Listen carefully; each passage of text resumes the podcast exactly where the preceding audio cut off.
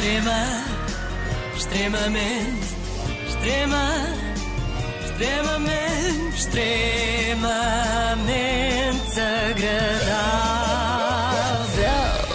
O Natal está mesmo aí ao virar da esquina, ou então é só mais uma padaria portuguesa a vender bolo rei, não sei bem, porque há tantas que uma pessoa confunde. Mas, imbuída do espírito natalício, trago hoje uma mensagem de paz e harmonia, ao contrário do que é meu costume. A minha sugestão para todos é que logo à noite, em plena ceia de Natal, sejam pacientes com os vossos entes queridos. Mesmo aqueles que não são assim tão queridos e são até bastante reacionários, como o vosso tio Alfredo. Bom, tenham paciência. Eu sei que as famílias têm todas as suas particularidades, não é? Não há nenhuma família normal. E por particularidade, entenda-se uma tia maluca que grita com as crianças se elas rasgam os embrulhos, ou um primo muito chato que pergunta de 30 em 30 segundos quanto tempo é que falta para a meia-noite. Eu sei que nem sempre é fácil esta convivência, mas há um método que eu uso e que sugiro aqui a todos: é pensarem que há sempre famílias piores. Ah, e eu hoje trago o exemplo de uma família concreta que todos conhecem bem. É. A família Carreira? Não, por acaso também não deve ser fácil, não é? Eles devem ter dificuldade em oferecer presentes uns aos outros sem serem repetidos, não é? Têm todos os mesmos gostos. o Micael dá o seu álbum ao pai, o pai dá o seu CD ao David, o David dá o seu trabalho à Sara, a Sara dá o seu EP à mãe. E a mãe, bom, a mãe é que se lixa, não é? Tem de dar um presente a sério a todos, não é? Sem ela, aquela família não anda. Bom, a família de que vos falo é a família real. O Duque de Bragança. Não, não, Carla, uma família real, real, no sentido em que é mesmo a sério, não é? Não é a brincar. Falo da família real britânica. Uh, se pensam que o vosso Natal é complicado, uh, pensem de novo, por favor. É que podia ser muito pior se o passassem no Palácio de Buckingham. Ok, os presentes devem ser melhores do que aquela caixinha de Moncherry que a nossa avó insiste em dar-nos, mesmo sabendo que detestamos. Sim, fica aqui dito, avó, não gosto de bombons alcoólicos, acho horrível.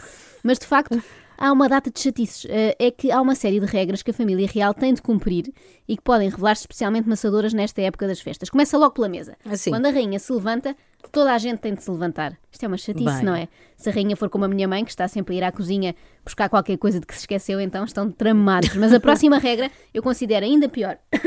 Ninguém pode comer depois da rainha terminar. Ei. Isto deve ser horrível, sobretudo se, se, se a rainha corresponder àquele estereótipo de senhora de idade que à meia- ah, perto da meia-noite já só come uma sopinha, não é? Pois. Eu imagino o resto da família a comer o mais depressa que pode para conseguir enfardar todas as iguarias natalícias. Deve parecer um daqueles concursos americanos de ingestão de hot dogs, sabes? Que eles até molham o cachorro É para aquilo descer melhor. Mas aqui há uma vantagem, é que os presentes de Natal são abertos hoje, sim senhora, dia 24, mas no chá da tarde, o famoso Ah. chá das 5. Eu acho uma ótima ideia, eu vou tentar instituir isto na minha família. É que se há coisa que me enerva no Natal é aquela espera, não é? Até à meia-noite. Tenho que me deitar quase tão tarde como se tivesse ido sair para o Lux. Eu não percebo, não percebo aquela, aquele desespero até à meia-noite, até porque isto cria uma expectativa em relação aos presentes que acaba por ser contraproducente. Por exemplo, quando temos muita fome é ao contrário, não é? Quanto mais fome tens num restaurante em que esperes muito, quando a comida vem já tudo parece bom por causa da fome. Mas com os presentes não. A nossa expectativa vai subindo e quando chega à meia-noite está tão elevada que tudo o que seja menos que o anel de diamantes vai decepcionar-nos. Ah, pois é, pois falar em formas de fazer tempo até à meia-noite, o príncipe Andrew, eh, irmão mais novo de Charles, para quem não, não lê a ola, eh, conta que lá em casa não estão autorizados a jogar Monopólio porque ficam demasiado competitivos. Olha, eu sou igual. Ah, eu gosto. Ah, não, eu não consigo também. Eh, eu se calhar vou, vou descobrir que tenho sangue azul Se- ainda, porque eu tenho calhar. este mal perder também.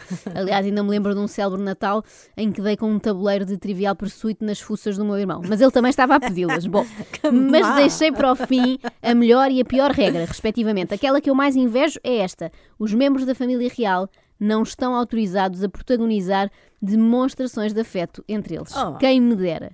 Se fosse comigo, eu nunca infringi esta regra, porque aqui diz que eles de vez em quando eh, contornam esta regra. Isto é a desculpa perfeita para fugir àquelas tias-avós que nos apertam imensas bochechas e que dão assim uns beijos muito babados que deixam marcas de batom.